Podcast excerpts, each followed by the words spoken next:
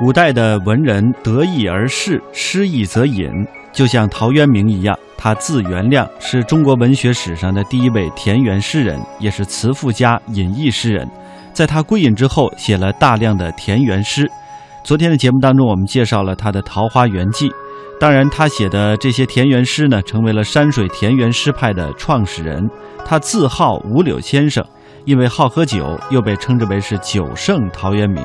在南朝时期，陶渊明的文学地位虽然没有得到应有的肯定，但是他的诗文作品流传的是非常广泛的，影响也很大。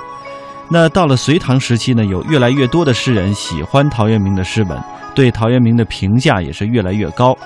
初唐时候的王继是一位田园诗人，他像陶渊明一样，多次隐退田园，以琴酒自娱。后世都流传着他不为五斗米折腰的故事。我们先来听听陶渊明不为五斗米折腰的这个故事。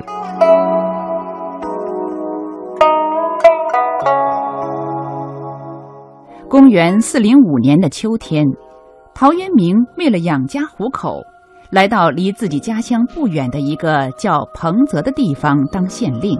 这年冬天，郡太守派出一名督邮到彭泽县来督察。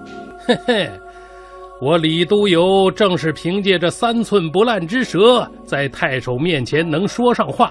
在这片地方，谁见了我不得让三分呢？哼，这次去彭泽县，我倒要看看陶渊明这个小县令识不识相。要是没有让我满意呀，嘿，我就让他吃不了兜着走。这个李督邮品位很低，是个既粗俗又傲慢的人。他一到彭泽县的旅社，就对县吏发号施令了：“快去，叫你们县令陶渊明来见我！真是不像话，上头来人也不主动求见。”呃，遵命，大人，小的这就去。陶大人。李督邮差我来叫您去拜见呢。哼，我陶渊明一向蔑视功名富贵，不是趋炎附势的人。像他这种假借上司名义发号施令的人，我看不起他。为什么要去？陶大人，他可是太守面前的红人啊！一句话，您的乌纱可就没了。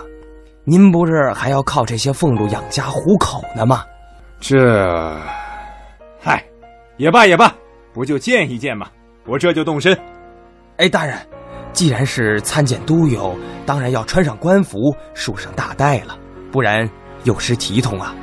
这李督邮要是趁机大做文章，会对大人不利呀。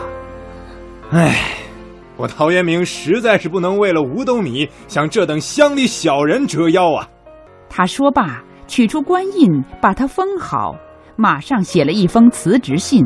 随即离开只当了八十多天县令的彭泽。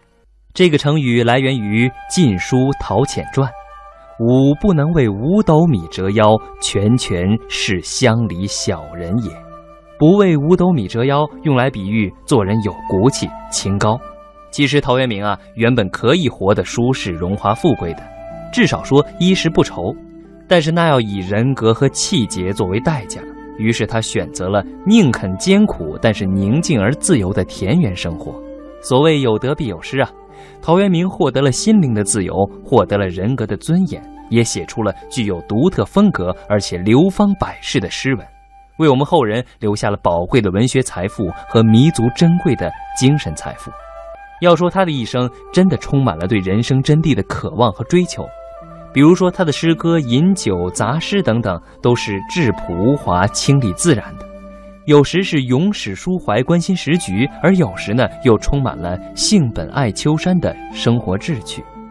再如他的词赋《归去来兮》，表达了不与世俗同流合污的决心；而陶渊明最著名的散文《桃花源记》《五柳先生传》等等，则表现了他自己返璞归真、高远脱俗的意境。对美好未来呢，也是充满了向往。后人对他是这样高度评价的：“一语天然万古新，豪华落尽见真纯呐。”我想，陶渊明那不为五斗米折腰的气节，为我们做了一个很好的楷模作用，勉励我们要以天下苍生为重，以节义贞操为重。折腰的时候，你的心惭愧不惭愧呢？不要去趋炎附势，要保持善良纯真的本性，也不要为世上任何的名利浮华而对自己做任何的改变。